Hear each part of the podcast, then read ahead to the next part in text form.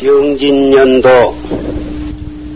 오늘 서달 관음제를 마지막으로 해서 법회는 끝나는 것 같습니다. 금년도 마지막 법회를 기해서 우리는 조실스님의 신행년에 설하신 참선법에 대한 법문을 들었습니다. 오늘 법문은 매우 깊고 고준해서 처음 오신 분이나 여기에 나오신 지 오래되시지 아니하신 분은 조금 이해하시기 어려운 대목도 있으리라고 생각합니다. 오늘 조실스님 설하신 내용을 잠깐 말씀을 드리면은 맨 처음에 임진왜란 때 승병대장으로 외적을 물리쳐서 선조대왕이 의주까지 피난을 가셨던 것을 다시 서울로 환도해 모신 서산대사께서 참선을 하시다가 깨달으시고 그리고서 읊으신 개송을 맨 처음에 읊으셨습니다. 서산대사께서는 내가 이제 낮에 타구는 소리를 듣고서 장부에 큰 일을 마쳤노라. 이러한 내용의 시를 읊으셨던 것입니다. 서산대사는 타구는 소리를 듣고서 견성을 하셨습니다. 과거에 도인들이 견성을 하실 때에 서산대사는 타구는 소리를 듣고 깨달으셨지만은 어떤 도인은 빨갛게 복숭아꽃이 피어 있는 것을 보자 그 찰나에 깨달으신 도인도 있고 또 여름에 발을 쳐놨는데 주 그 발을 거두면서 호련히 깨달으신 분도 계시고 대빗자리로 마당을 쓸다가 거기에서 튀는 돌멩이가 부딪혀서 나는 소리를 듣고 깨달으신 분도 계시고 시가를 지나다가 장군들이 맥사리를 잡고 이놈 저놈하고 욕지거리를 하면서 주먹질을 하고 싸우는 그 소리를 듣고 깨달으신 분도 계십니다. 조실 스님께서는 개천에서 발을 씻으면서 서로 선객 스님네들이 이야기하다가 무무도 영무다 하는 그런 말이 조실 스님 귀에 들어오자마자 대오를 하셨습니다. 무엇 때문에 과거 도인이 여러 가지 경우에 깨달으셨느냐? 깨달으신 경우를 여러 가지로 이렇게 말씀을 해드렸냐 하면은 우리도 언제 어디서 깨달을는지를 모르는 것입니다. 언제 어디서 깨달을는지를 모르기 때문에 우리는 잠시도 본참 화두를 놓쳐서는 아니 된 것입니다.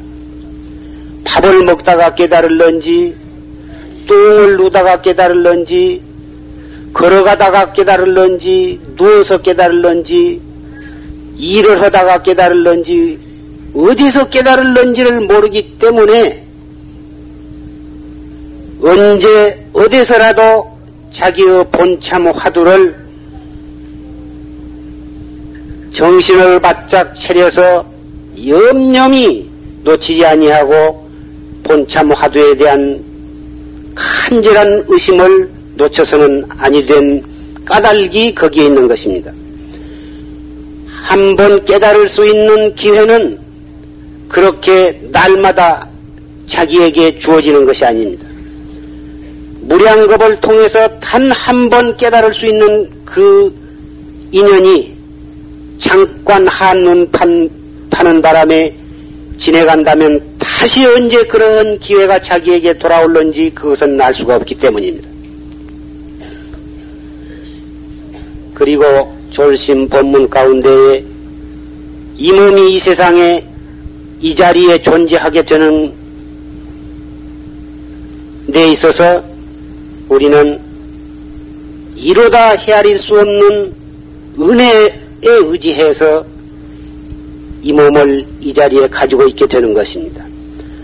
첫째, 부모가 계시지 아니하면 이 몸이 받아나지를 못했을 것이요.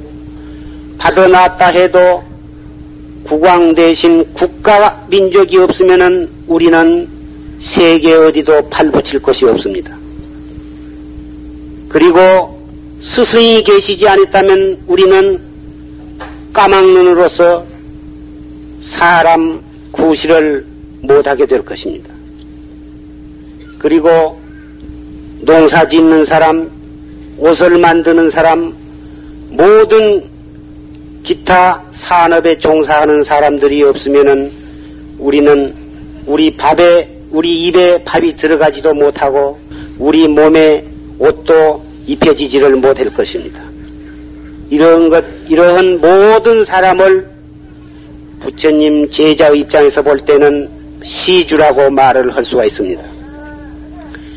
그리고 우리는 벗, 풍우, 풍우가 아니면은 같이 공부하는 친구가 없다면은 우리는 자기 혼자 혼자서만 공부는 할 수 없습니다. 무슨 공부를 하든지 같이 하는 공부가 있어야만 서로 밀고 서로 끌면서 충고하고 탕마해 가면서 목적지에 도달하게 되는 것입니다. 그래서 많은 은혜 속에서 다섯 가지 은혜를 대표적으로 말씀을 하신 것입니다.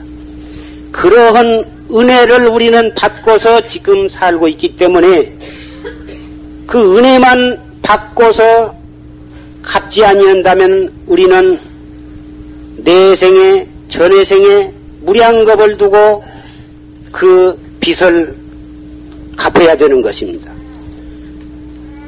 어떻게 해야 그 빚을 곱게 잘 갚을 수가 있느냐?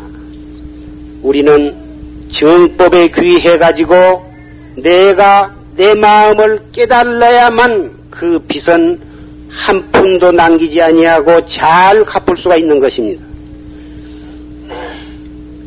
그 다음에 조지심 법문에는 참선을 하려고 하면은 많은 마장과 마장을 만나게 된다고 하는 말씀을 하셨습니다. 열심히 공부를 하려고 할수록 마장은 점점 강하게 우리에게 부딪혀 오는 것입니다. 차라리 공부를 하려고 하는 마음을 내지 아니하고 그렁저렁 세월을 보내게 된다면 아무 마장도 우리는 만나지 않아도 됩니다. 보다 더 공부를 열심히 하려고 그러고 보다 더 신심을 내서 애, 애를 쓸수록에 점점 우리에게 부딪혀오는 마장은 강하게 부딪혀오는 것입니다.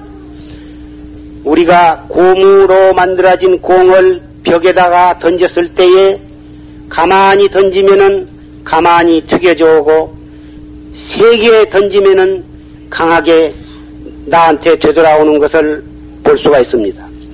산에다 대고 고함을 치면은 그 메아리가 소리를 크게 질르면은 크게 돌아오고 작게 질르면 작게 돌아온 것이나 마찬가지입니다. 참선 공부도 열심히 크게 말씀을 해서 용맹정진을 하려고 할수록에 점점 우리에게 부딪혀오는 많은 강한 마장을 만나게 됩니다. 부처님께서도 십생을 두고 도를 닦아오실 적에 조달이라고 하는 마군이 십생을 따라다니면서 부처님을 음으로 양으로 직접 간접으로 가진 수단을 써서 부처님 도 닦으신 것을 방해를 했고 사바세계의 실달 태자로 태어나셔가지고 출가하셔서 성부를 하셔가지고 일생 동안 교화를 하실 그때까지도 사촌 동생으로 태어나 가지고 일생을 따라다니면서 부처님을 해롭게 하고 심지어는 부처님을 죽이려고까지 했던 것입니다. 처음에 어려서 클 때부터서 같이 왕가에 태어나 가지고 가진 사사건건이 부처님과 겨루고 시합을 하고 싸우면서 그러다가 결혼할 때에도 야수다라라고 하는 미인을 두고 서로 어 자기가 아내를 삼겠다고 가진 에, 무술로 겨루다가 마침내 에, 부처님에게 야수다라를 어, 아내로 맞이할 수 있게 된 것입니다. 출가하시자 조다리도 또 출가해가지고 중이 되어가지고 처음에는 부처님 제자로 있다가 차츰차츰 말년에 가서는 부처님 제자들을 자기에게 통솔권을 달라고 부처님한테 요구를 했습니다. 부처님께서는 거절을 하셨습니다. 그러니까 마침내는 대중을 선동을 하고 현혹을 시켜가지고 부처님 제자들을 많은 사람을 유인을 해가지고 다른 처소로 데리고 갔습니다. 마침내 그 제자들도 정신을 차려가지고 다시 돌아오기는 했지만은 그래가지고 뜻대로 안 되니까 부처님을 부처님께서 어디로 가시는 것을 미리 알고 절벽 위에서 바위를 굴려가지고 부처님을 치어 돌아가시게 하려다가 두 번, 세 번 하려다가 실패를 하고 또 고약한 썩난 코끼리를 시켜가지고 부처님을 또 돌아가시게 하려고 하다가 그것도 실패를 했습니다. 그래서 그 조다리가 부처님 몸에 피를 내게 한 죄로서 생함지옥을 했습니다. 부처님께서 아란존자를 시켜서 너 조다리가 지금 지옥에 떨어져 가지고 크가진 고통을 받고 있으니 내가 시키는 대로 가서 물어봐라. 지옥고 맛이 어떠냐? 그러니까 물어봐라. 아란존자가 부처님의 유실력으로 해서 지옥에 가가지고 조다리야 지옥고 맛이 어떠냐? 천상락보다도 더 좋다. 조다리가 이렇게 대답을 했습니다. 언제 그러면 지옥, 지옥에서 나오겠느냐? 석가열애가 지옥에 들어오면 내가 나가겠다. 석가열애 부처님은 삼계 대성현이신데 지옥에 들어오실 이가 있느냐? 석가가 지옥에 들어올 분이 없건을 내가 어찌 지옥에 나가겠느냐? 이렇게 문답을 한 것으로 전해오고 있습니다.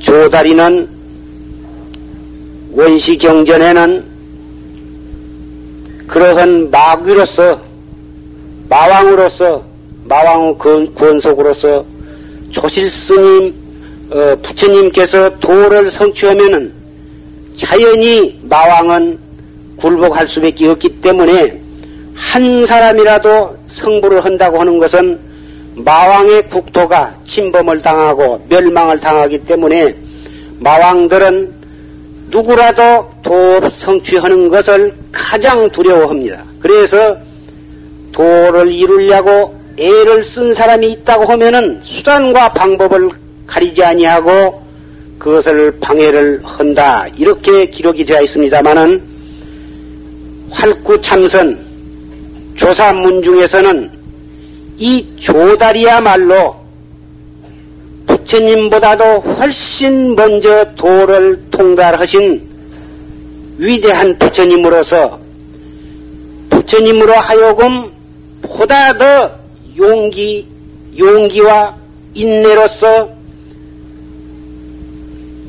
수행을 성취해가지고 대도를 보다 더 빨리, 보다 더 크게 성취하시도록 하기 위해서 일부러 마구니의 탈을 쓰고 나와가지고 가진 방법으로 부처님을, 부처님께 충격을 주고 격려를 하는 그러한 역경적인, 역술적인 그러한 특수 수단으로 부처님을 격려한 것으로 해석을 합니다. 이렇게 볼 때에 우리가 스님네나 신남 신녀를 막론하고 도를 닦고자 할 때에 그 나를 방해한 사람을 이량으로 미워하고 나쁘게만 생각할 일이 아니라고 생각합니다. 그 사람이 소승적인 입장 관점으로 본다면 분명히 도인이 하나가 나오고 부처님이 한 분이 출세하시게 되면은 그만큼 마구니의 국토가 멸망을 하게 되니까 무서워서 나온 그러한 삿되고 못된 악귀다고만 보지 마시고 이미 대도를 성취하신 불보살이 나로 하여금 보다 적극적으로 용맹스럽게 도를 닦아서 하루빨리 대도를 성취하기 위해서 출연해 주신 보살의 화연이다. 이렇게 생각을 하신다면 미운 생각보다는 오히려 고마운 생각이 들 수도 있고 오히려 거기에서 큰 분심과 신심이 날 줄로 생각합니다. 비단 도를 닦으려고 하는 데에만 국한되지 않겠습니다. 일체 선행을 하려고 하는 데에도 나는 바르게 살려고 하는데 모든 주변과 사회는 나를 용납을 하지 아니하고 사사건건이 장애가 되고 나의 길을 막는 그런 경우를 만났을 때에도 역시 대승적인 최상승적인 그러한 마음가짐으로 상대한다고 하면은 나에게는 나를 잘 따뜻이 이끌어준 사람만이 고마운 것이 아니라 오히려 나를 방해하고 나를 해고자고 해고자 한 사람까지도 나에게는 좋은 스승이 되어주고 좋은 나의 불보살이 되어줄 것입니다.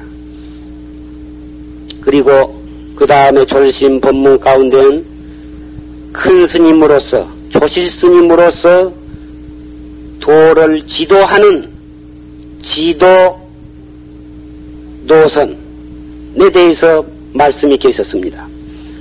여러분께서 생각기에는 큰 스님이라 하면은 그 마음가짐이나 그 말씨나 그 행동에 있어서 모든 사람이 볼 때에 수긍이 가고 존경할 만한 그러한 그렇게 허실이라고 생각하시고 그렇게 하신 분이 있다면 그 앞에는 제절로 고개가 수그러지고 그렇게 하신 분의 말씀이라고 하면은 그대로 부처님 말씀처럼 믿어질 것입니다. 그러나 과거의 큰 도인들은 일양으로 여러분의 비유에만 잘 맞는 그러한 그렇게 놔두시는 놔두시기만 한 것은 아닙니다.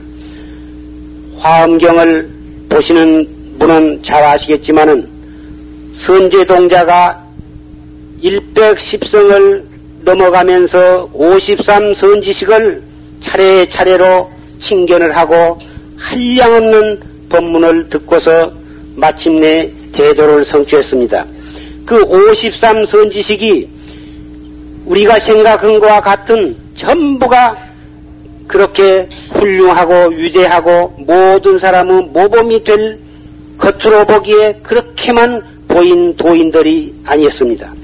그 가운데에는 창녀도 있었고 미치광이도 있었고 도저히 우리가 납득할 수 없을 만한 그러한 기행을 하는 분도 얼마든지 있었습니다. 그러나 선제동자는 한 분도 불신을 하거나 의심을 하는 일이 없이 차례차례로 몸과 목숨을 바쳐서 그 설해 주신 법문을 귀담아 듣고 뼛속에 새겨서 그것으로 해서 차츰차츰 마지막 깨달음에 도달하게 된 것입니다.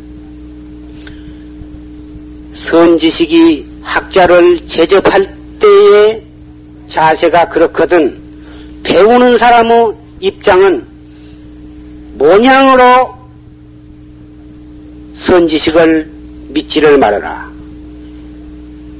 부처님께서도 분명히 금강경에 말씀하시기를 만약 색으로서 나를 보거나 음성으로서 나를 구한다면 이 사람은 삿된 도를 행한 사람이라 열애를 보지 못하리라 하셨습니다.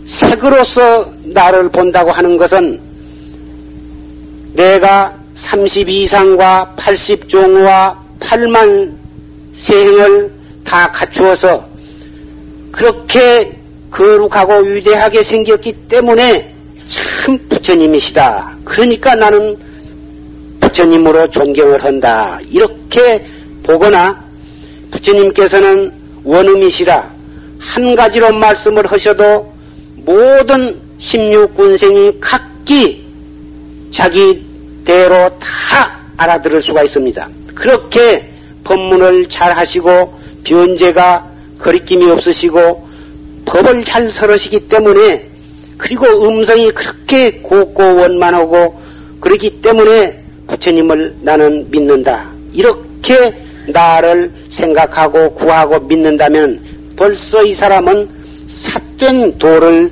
행하는 사람이라 하셨습니다. 겉으로 눈으로 보고 귀로 듣고 그리고서 아하 그러니까 훌륭하다. 그러니까 나는 믿어야겠다. 이러, 이러한 식으로 부처님을 믿는다든지 선지식을 믿는다든지 하는 것은 이미 마음 자체가 바르지를 못하다 이것입니다. 바르지 못하기 때문에 삿되었다 이것입니다. 삿된 마음으로 닦는 수행이 바른 수행이 되지 못하겠습니다. 그래서 법에 의지할지언정 사람에 의지하지 말아라 하셨습니다. 부처님이 설하신 법, 선지식이 설하신 법, 그 법이 오르면은 법에 의지해서 열심히 도를 닦을지언정 겉으로 보고 뜬 소문으로 뜬 소문으로 돌아다니는 말을 듣고 아유 나는 큰 힘인 줄 알았더니 아무것도 아니다.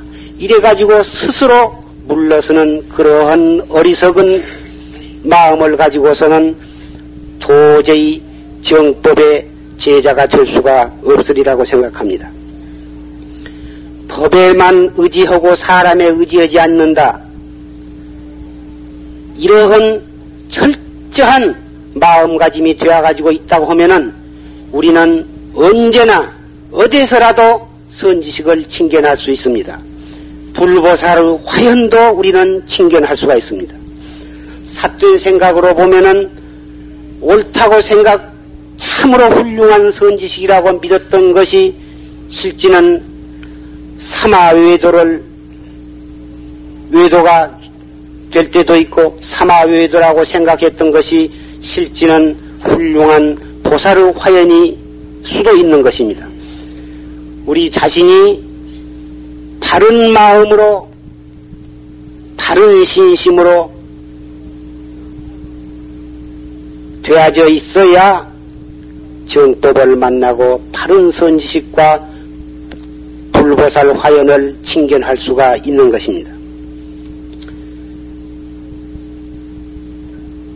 그리고 아까 졸심 법문 가운데에 도를 깨닫고 나서는 우는 사람도 있고 웃는 사람도 있다고 말씀을 하셨습니다. 지금 우리에게는 깨달음에 도달한 것이 그것이 중요한 것이지 깨닫고 난 뒤인 이야기는 아직 우리에게는 상관이 없는 일이겠습니다마는 어째서 깨닫고 난 다음에 우느냐? 하근기는 깨닫고 난 다음에 울고 중근기는 깨닫고서 춤을 추고 웃고 상근기는 깨닫고 나서도 담담하다고 그렇게 이야기가 됩니다. 내가 무량겁을 두고 어째서 여태까지 깨닫지 못하고 생사윤회 속에서 뼈아픈 고통을 받아왔던가? 깨달음이라 는 것이 먼 데에 있는 것이 아니오. 바로 눈으로 보고 귀로 듣고 배고프면 밥 먹을 줄 알고 때리면 아픈 줄 아는 바로 여기에 있거든. 어째서 그렇게 바짝 자기의, 자기와 같이 있으면서 그것을 보지 못했던가? 무엇하느라고 그것을 보지 못했던가? 구할 것도 없이 있는 것을 무엇 때문에 구하느라고 10년, 20년 내지 일생을 고생을 했던가? 너무나도 지나간 과거가 뼈 아프게 사무쳐지기 때문에 하근기로서는 울지 않고서는 배기지 못하리라고 생각합니다. 중궁기는 이미 그동안에 다가온 것이 하근기만큼 그렇게 뼈아픈 수행을 가까이 하지 않았기 때문에 비교적 수월하게 깨달았기 때문에 천하 험한 것이로구나. 그래서 기쁘다기보다는 기가 막혀서 춤을 추고 웃게 될런지도 모르겠습니다. 상근기야 울 것도 없고 웃을 것도 없겠죠. 우리는 오늘 졸심 법문을 통해서 여러 가지에 대해서 고루고루 말씀을 들었습니다. 언제나 졸심께서 10여 년을 두고 내지 일생을 설하신 법문이 참선법, 그거 하나만을 말씀하셨습니다. 우리는 한국에 어디를 가나, 어느 법회를 가나, 참선, 참선을 많이 듣습니다. 요새는 서양까지도 참선 붐이 일어나가지고 뭐다 참선한다고 야단드립니다. 설교, 어느 법회든지 설교했다 하면은 참선 얘기가 안 나오고는 법회가 성립이 되지 않습니다.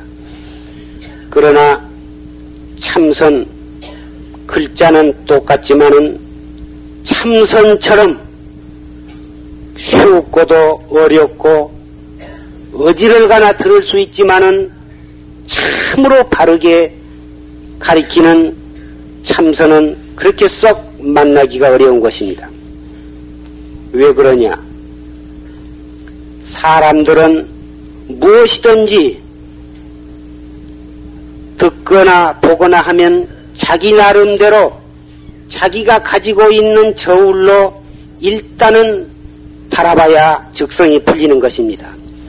자기 유식한 사람은 유식한 대로, 무식한 사람은 무식한 대로, 지혜가 있는 사람은 있는 대로, 어리석은 사람은 어리석은 대로, 무엇이든지 썩 자기에게 어떠한 문제가 제출이 되면은 일단은 자기 나름대로 그것을 몇 건이나 된가, 어떠한 것인가, 일단은 저울로 달아보고 자기에게 합당해야, 아, 그렇구나, 참 좋은 곳이로구나, 이렇게 에, 결론을 내리게 됩니다. 이 참선은 그렇게 해서 차츰차츰 알아들어가 가지고 자기 나름대로 어떤 결론을 내려 가지고 되는 것이 아닙니다. 이것은 무조건입니다. 무조건 거두절미하고 이 먹고 다뭐 수 없어야만 되는 것이고 꽉 맥혀야만 되는 것입니다. 한마디에 화두를 타가지고 무조건 하고 이 먹고 하라니까 이 먹고 이렇게 들어갈 수 있는 그러한 바보 같은 사람이라야 헛 시간을 낭비하지 아니하고 바로 정도에 들어갈 수가 있는 것입니다. 그래서 참선은 사구 참선과 활구 참선이 있습니다. 이론으로 더듬어서 차례차례 알아들어가고 자기 나름대로 이리저리 따져가지고 결론을 내리고 이러한 참선은 사구 참선입니다. 죽은 참선. 활구 참선은 무조건 하고 거두절미하고 할 수 없어야 되는 것입니다. 꽉 맥혀서 어째서 판치생물화 했는고 또는 이 부었고 다뭐 기둥에 이마를 뜻밖에 부딪힌 것처럼 할수 없어야 되는 것입니다. 이것은 재미가 없고 1년 이태 해봤자 아무것도 누구 앞에 내놓을 것도 없지만은 이렇게 가는 사람은 깨달음을 향해서 계속 나아가고 있는 사람이고 이리저리 따져서 알아들어간 것이 있고 이 책 저 책을 읽어서 많은 교리에 대해서 속에 쌓아둔 것이 있고 누구를 만나서 얘기를 하되 여러 가지로 각 경에 나오는 말을 비교하고 종합하고 분석하면서 아주 재미있게 얘기할 거리가 속에 많이 들어있는 사람. 그런 지식을 가지고 참선도 그런 식으로 해가는 사람은 죽을 때까지 참선을 해도 남 앞에는 유식한 것 같고 불교 공부를 많이 한 사람 같이 보이지만은 실제 자기 자신의 깨달음에 이르는 길은 점점 멀어질, 멀어지고 미륵불이 하생할 때까지 공부를 해도 그 사람은 깨달음이 올 수가 없는 것입니다. 언제라도 그 생각 버리고 바보 천치가 되어서 백지가 되어 가지고 꽉 맥혀서 들어와야만 그 사람은 바른 길에 척 들어선 사람이 되는 것입니다. 어떤 사람이 악어를 한 마리 잡고 또 여우를 한 마리 잡고 또 개를 한 마리 잡고 또 큰 구렁이도 한 마리 잡고 또 새도 한 마리 잡고 원숭이도 한 마리 잡고 이래 가지고 이 여섯 마리 짐승을 끈을 낱낱이 매 가지고 그 끈을 같이 여섯 마리를 함께 또 딱 묶어 놓았습니다. 그래 놓으니까 악어는 죽자 사자 끌고 저 놀던 물가로 가려고 하고 새는 죽자 사자 하늘로만 날아가려고 그러고 개는 죽자 사자 마을로 들어가려고 그러고 뱀이란 놈은 죽자 사자 다른 놈이야 어디로 가든지 제 힘을 다해서 구멍으로 들어가려고 그러고 또 원숭이란 놈은 죽자사자 숲속으로 들어가려고 이렇게 해서 이 여섯 마리의 짐승이 이놈이 기운이 좀 나면은 그리 끌려갔다가 저놈이 또 그놈이 끌고 가다 가다 힘이 방기면은 또 쭉 늘어지면은 어문 놈이 또 이제 기운을 타가지고 또 그쪽으로 끌고 간다. 이래가지고 여섯 놈이 이 동서남북 사방으로 끌려갔다가 끌려왔다가 공중으로 올라갔다 내려왔다 숲으로 갔다 들로 갔다 물가로 갔다가 군용으로 들어갔다 이래가지고 그런데 그래가지고 끝장이 나지를 않습니다. 그러자 사람이 그 여섯 마리 묶은 그놈을 기둥 튼, 튼한 기둥에다 딱 짬매놨습니다. 큰 고목나무에다 딱 여섯 마리를 잼매놨습니다. 그러니까 이놈이 동서남북으로 이리 끌려갔다 저리 끌려갔다 하던 것이 이제 고목나무에다 꽉 짬매 놨으니 하도 못오고 힘 써봤자 헛심만 쓰다 말고 해가지고는 아하 이거 가봤자 소용이 없구나. 내가 헛심 써봤자 소용도 없고 천상 이 고목나무 밑에서 가만히 있어야겠다. 그것이 차라리 유리하겠다 하는 것을 깨닫고서 여섯 마리 짐승이 서로 눈을 흘기면서 처음에는 곱게 쳐다보다가 나중에는 뭐다 스르르 뭐다 피곤해가지고 차, 눈을 감고서 그래서 시근덕거리다가 가만히 있습니다.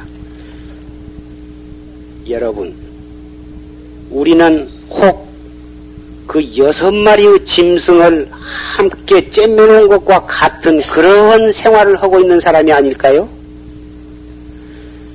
눈은 이쁘게 생긴 사람 보면 눈이 번쩍 그걸 쳐다보고 어디서 좋은 음악이 들려오면 큰 귀가 쏠깃하고 어디서 맛있는 갈비 굽는 냄새가 나면 코가 벌싱거리고 뭐 부드럽고 좋은 것을 만지면 아, 그거 당장 사서 입고 싶고 누가 나한테 아주 부드러운 자비로운 말을 하면 아유 저 사람이 나를 사랑해 준가 보다 해가지고 그날쯤에 붙어서 눈에 삼삼 이래 해서 아리비 설신이 육적 여섯 가지 문을 통해서 일생을 이리 끌려갔다 저리 끌려갔다 천당에도 갔다 지옥에도 갔다가 짐승도 되었다가 아기도 되었다 이러면서 무량겁을 거치고 거쳐서 오늘까지 오늘날까지 와오고 있습니다. 이승이 다 하고 내생에는 또 어떻게 되느냐? 그동안에 육적을 통해서 쌓아모은 죄의 종자에 의해서 내생에는 다 또 육도 윤회가 끊이지 않는 것입니다. 그리다가 금생의 다행히 그 여섯 놈을 이무, 이 먹고에다가 묶어 놓으려고 하니 말을 순수하게 잘 듣고 빨리 그 고목나무 밑에서 잠이 들었으면 좋겠는데 아직도 기운이 남아 있어 가지고 어디서 무엇이 눈에 번쩍하면 거리 귀, 귀에 뭔 소리가 들으면 거리 또 어디서 좋은 냄새가 나면 거리. 남편이다 자식이다 돈이다 명예다 권리다 해가지고 탐진치 삼독과 오용락에 끌려서 참선이 좋다고 한 것은 믿었지만은 껍데기로만 조금 믿으려고 할까 말까. 이러다가 채 아직도 그 객기가 객기가 쉬지를 못해가지고 완전히 체념을 하고 딱 고목나무 밑에서 완전히 쉬어야 할 텐데 그래야 그 여섯 마리 짐승을 길을 잘 들여가지고 여섯 마리가 한 식구가 되어가지고 어, 평화롭게 살 수 있도록 어, 그런 곳으로 사람이 인도해 줄 텐데 아직도 끈만 풀어놨다 하면은 악어는 바다로 쫓아가려고 그러고 새는 하늘로 날아가려고 그러고 원숭이는 숲으로 도망가려고 그러고 여우는 들로 싸들려고 그러고 새는 하늘로 날아가려고 할 것이 아니냐. 여러분들은 가슴에다 손을 얹고서 냉정히 자기가 지금 어느 만큼 되었는가를 생각해 보시는 것도 대단히 유익하리라고 생각합니다. 이 참선법은 절대로 어려운 것이 아닙니다. 염불을 하기를 주장을 하고 주문을 외우기를 주장을 하고 경을 읽기를 주장을 하고 기도를 하기를 주장을 하는 사람들은 은근히 참선을 이렇게 말을 합니다. 참선이 좋기는 참 좋지만은 그것은 상근기라야 할 수 있는 것이지 하근기, 이 말세에 태어난 하근기는 죄가 많고 업이 두터워서 해봤자 되지도 않는다. 그러니 자기가 자기 분수를 알아서 어, 염불을 하는 것이 좋다. 경을 읽는 것이 좋다. 죄가 많으니 기도를 하는 것이 좋다. 참선을 해봐라. 어디 되더냐? 참이 포고 그러려면 번외망상이 일어나고 고민이 일어나고 해서 안 되는 것을 본인이 알면서 그것을 해봤자 시간 낭비고 까딱하면 미친다. 그러니 참선을 하지 말고 기도를 하면 당장 해보면 알 텐데 그래서 이리저리 꿰소와가지고 어디 성지로 끌고 가서 기도를 시키는데 3시간, 4시간을 목닥을 치면서 막 고래고래 소리를 지르면서 하고 나니까 앞에 있던 촛불이 둘로 보였다, 셋으로 보였다, 또는 하나로 보였다, 커가지고 나한테 다가왔다. 그러면서 비몽사몽 간에 부처님이 떡 손을 내밀면서 이마를 만져준 것을 느끼기도 하고 또 그냥 금방 꺼졌다. 이래 가지고는 그, 그런 것을 몇 번을 맛보고서는 과연 기도가 좋다. 하고 나니까 밥맛도 좋고 잠이 잘 오고 아 그거 몇 시간씩 큰 소리를 치고 나시니 밥맛 있고 잠 올 것은 사실이죠. 그러니까 자기는 기도해야지 참선은 안 되겠다. 기도가 해보니까 정말 기분이 좋고 신심이 나고 좋더라. 참선은 한만 해봐도 이것이 골치만 아프고 답답하기만 하고 양다리는 저리고 쑤시고 어깨 쭉지는 아프고 도저히 그것은 헐짓이 아니다. 이래가지고 미끄러져 버린 사람을 많이 봤습니다. 참선은 아무리 그것이 쉽고 좋다고 해도 쉽고 좋다고 해도 아까 말씀드린 바와 같이 열심히 하려고 하면 하려고 할 만큼 그것을 가로막는 많은 마장을 당하게 됩니다. 그 마장은 나를 겉으로는 나를 해롭게 한 것 같지만은 내가 바른 신심과 용맹심으로 열심히 정진으로 밀고 나가면은 그러한 장애들은 오히려 나를 해롭게 하기보다는 나로 하여금 보다 더 빨리 보다 더 크게 대도를 성취 허겁게 해주는 좋은 밑거름이요 채찍이 되는 것입니다. 그리고 그래서 나 참선하는 것을 막는 남편이나 시부모나 가족이나 그런 분들은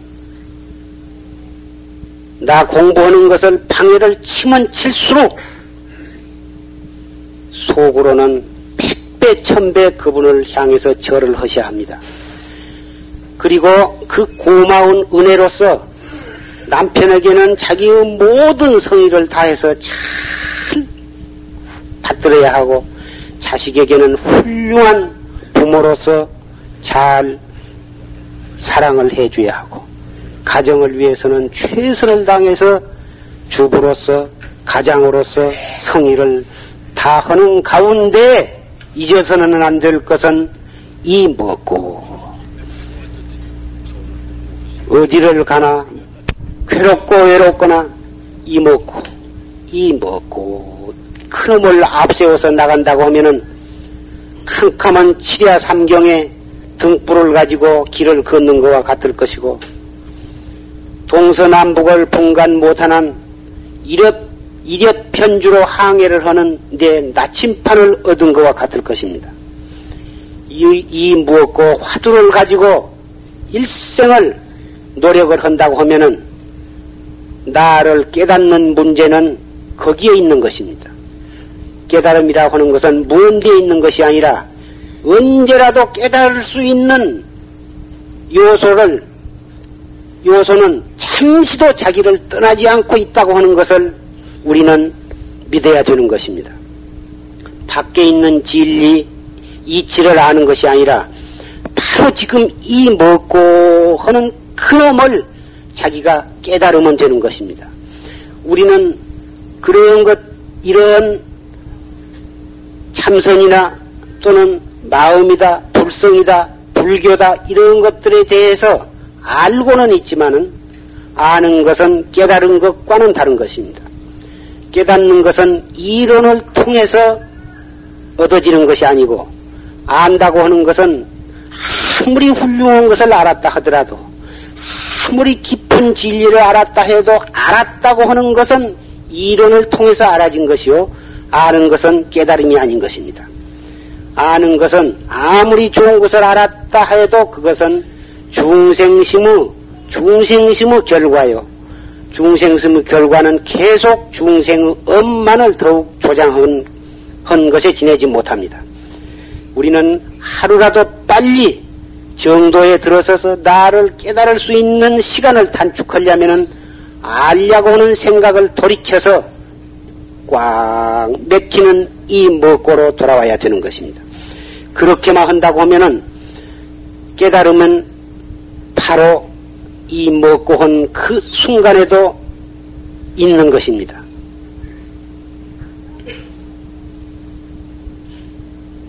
백번 천번을 말씀을 드려도 꽉 맥혀서 알 수가 없는 것. 큰 처음에는 재미도 없고 별로 그렇게 의심이 깊이 배기지 않습니다. 그러나 이 먹고 어째서 판치생물화 했는고 계속 생각 생각이 일어나는 생각을 돌이켜서 화두에 의심을 관조를 하게 되면은 그 의심이 차츰 차츰 의심이 돈독해지고 깊어지고 또 커져서 염염 상속으로 되어서 자기의 마음 속에도 의심으로 가득 차고 생활 주변의 모든 것에서도 그 의심뿐이고 하늘을 보나 땅을 보나 나무를 보나 물을 보나 일체 사물을 대할 때 다못 그 한 의심으로 가득 차게 될 때 의심이 더 이상 커지지 못하고 더 이상 깊어지지 못하고 더 이상 간절할 수가 없을 경지에 도달하면 반드시 그 의심은 타파가 되고 마는 것입니다. 무엇이든지 극하면 터지는 것입니다. 그것이 바로 깨달음에 이르는 순간이 되는 것입니다.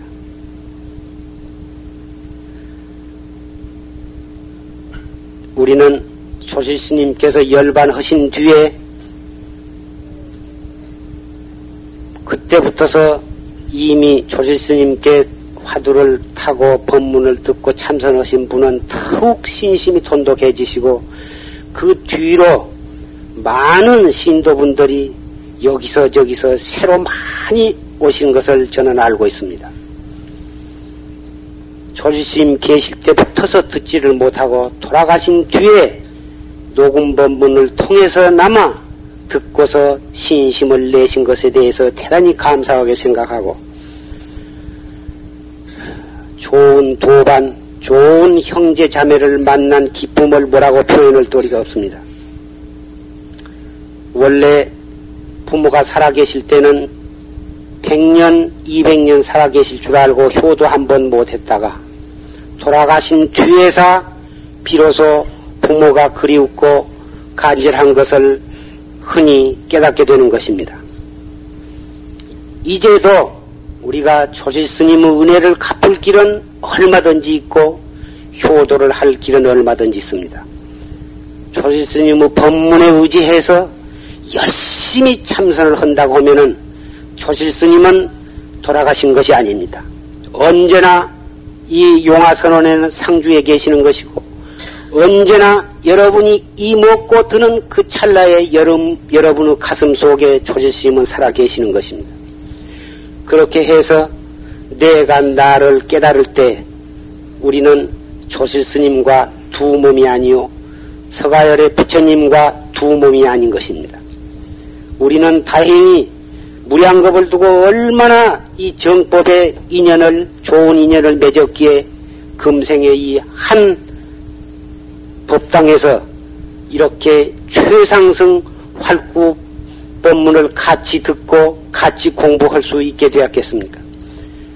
이런 좋은 인연을 절대로 헛되이 놓치지 마시고 금생에 임원 받았을 때에 백만 살을 다 발판으로 하고 그놈을 밑거름으로 해서 열심히 도를 성취하시기를 간절히 부탁에 맞지 않습니다. 이 다음에 법회는 어, 앞으로 한 일주일 뒤에는 어, 정월 초 사흔 날 붙어서 초하을에까지 일주일 동안 어, 신수 기도를 봉행하게 되겠습니다. 원래 이 법보선언에서는 용화사 법보선언에서는 기도니 불공이니 온갖 의식이 다못 초실스님 법문 듣고 참선하는 것 속에 전부를 망라를 했습니다. 그러나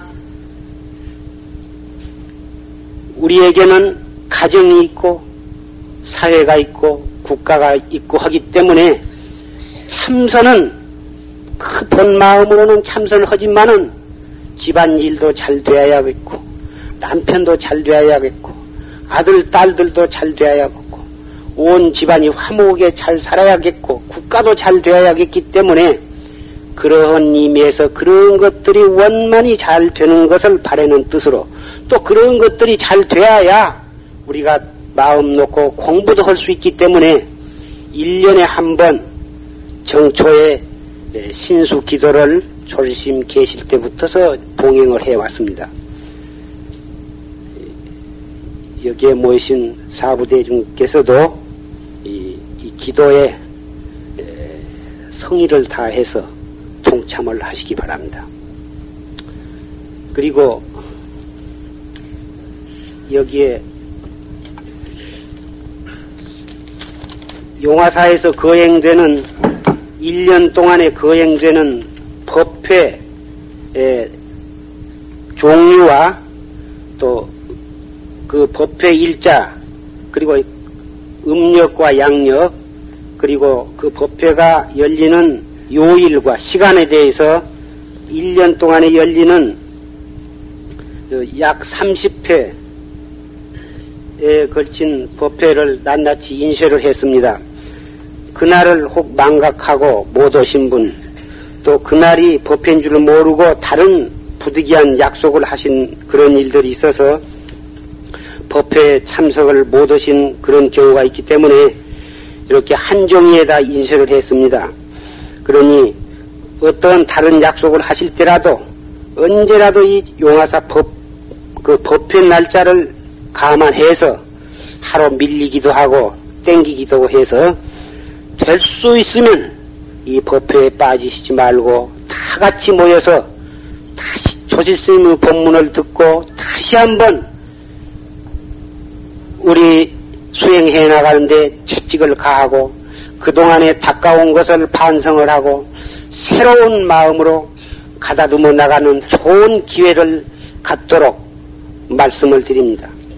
그리고 한 가지 말씀을 드릴 것은 어, 이렇게 법당이 점점 점점 이 법회에 참석하신 도반들이 이렇게 많아져서 법당이 비좁습니다. 그러나 비좁은 대로 우리는 당분간 이렇게 법회를 진행할 수밖에 없게 되겠습니다. 그래서 비좁은 만큼 될 수 있으면은 질서가 있어야 되겠습니다.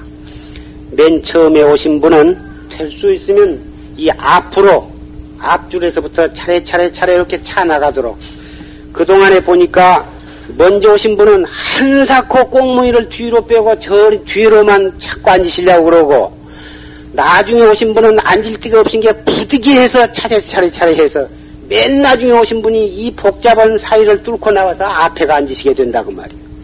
이것은 최상승 활구 참선을 하는 법이 없어도 살 수 있는 최고 법을 수행하는 우리 법보선언의 법보제자의 청법 질서라고는 할 수가 없기, 없겠습니다. 처음에 오신 분은 차례차례 앞에서부터서 질서 있게 딱딱 어, 채워서 줄을 잡아서 앉으시면은 나중에 오신 분은 오시는 대로 차츰차츰 차츰 뒤로 이렇게 앉으시도록 다음에 오실 분 앉으실 곳을 뒤에다 남겨놓고 앞으로 앉으신 그 마음가짐이라야 참선을 옳게 하실 수가 있겠습니다. 무엇 때문에 뒤에만 앉으려고 그러고 앞에를 앉기를 싫어하시느냐? 아마 앞은 이쁘게 생겼어도 뒤가 조금 안 이쁘게 생겨서 뒤통수를 안 보이려고 뒤로 빠지신 것 같은가 모르겠으나 이 참선을 하시는 분은 앞보다도 뒤가 더 이쁜 법입니다. 그리고 이 법회에 오시면은 혹 30분 일찍 오셨거나 1시간 일찍 오셨거나 들어오시면은 방석을 깔고 떡 가부자를 들고 이목구를 하고 조용히 법회 시작할 때까지 기다릴 줄 아셔야 되겠습니다. 물론 한 달 만에 만났으니까 무슨 문안도 해야 되겠고 또 오신 데에 대해서 반가워서 여러 말씀도 하시고, 하시고 싶고 하실 말씀이 있으리라고 생각합니다만은 각기 그렇게 해서 수군덕 수군덕 하게 되면은 이 법회장의 엄숙한 분위기가 깨쳐지는 것입니다. 그래서 일단 이 법당에 들어오시면은 부처님께 절하고 향 꽂고 절하시고서 딱 자리에 가서 앉으시되 맨 앞에서부터 차례차례 앉으시고 한 번 딱 자리 잡고 앉으셨다 하면은 가부좌를 하고 손을 이렇게 하고서 30분임도 좋고 20분도 좋고 1시간도 좋고 정말 조용히 엄숙히 정진을 하시는 그렇게 해서 뒤에 오신 분도 자연히 척 들어오자마자 엄숙한 마음으로 떡 부처님께 절하고 딱 앉을 수 있도록 이만한 질서는 우리 법보제자는 갖추어져야 할 것으로 생각합니다. 그동안은 제가 이런 말씀을 3년 동안 별로 말씀을 드리지 않았습니다. 언제라도 법문을 듣고 또 듣고 하면은 그러한 조그마한 일은 말씀을 드리지 않아도 제절로 되어지리라 하고 그날 오기를 기다렸습니다. 그러나 비교적 참보다 엄숙하게 잘하시고 뒤에 오신 분을 서로서로 자리를 비키면서 앉으라고 권고하고 그런 많은 정겨운 상황을 봐왔습니다. 뭐 구태의 조그마한 이야기로 말씀하신 것을까지 예, 막는 것은 아닙니다만은 예, 이 장소가 벌써 집에서 나오실 때부터서 여기에 오시고 오셔 가지고 법문 시작할 때까지 또 법문 듣고 고향하시고 고향하시고 집에 돌아가실 때까지 그대로 그날 하루는 특별 수행일로 그렇게 생각을 하시고 잘 차 타고 오실 때도 염염으로 화두를 들고 오시고 걸어서 오시는 길에도 그러시고 고향 잡수면서도 그렇게 하시고 해서 처음 오신 분들이 용화사에 떡 오시면 아하 참 여기, 여기 용화사 신도들은 참 이상한 분들이로구나. 척 보기만 하고서 대번에 자기도 엄숙해져서 여기가 바로 내가 도닦을 곳이로구나. 이렇게 신심이 나도록 그렇게들 주의를 해 주시기를 부탁드립니다.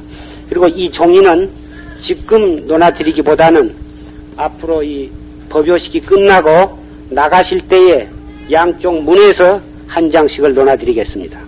그러면 어, 이어서 법요식을 진행하겠습니다.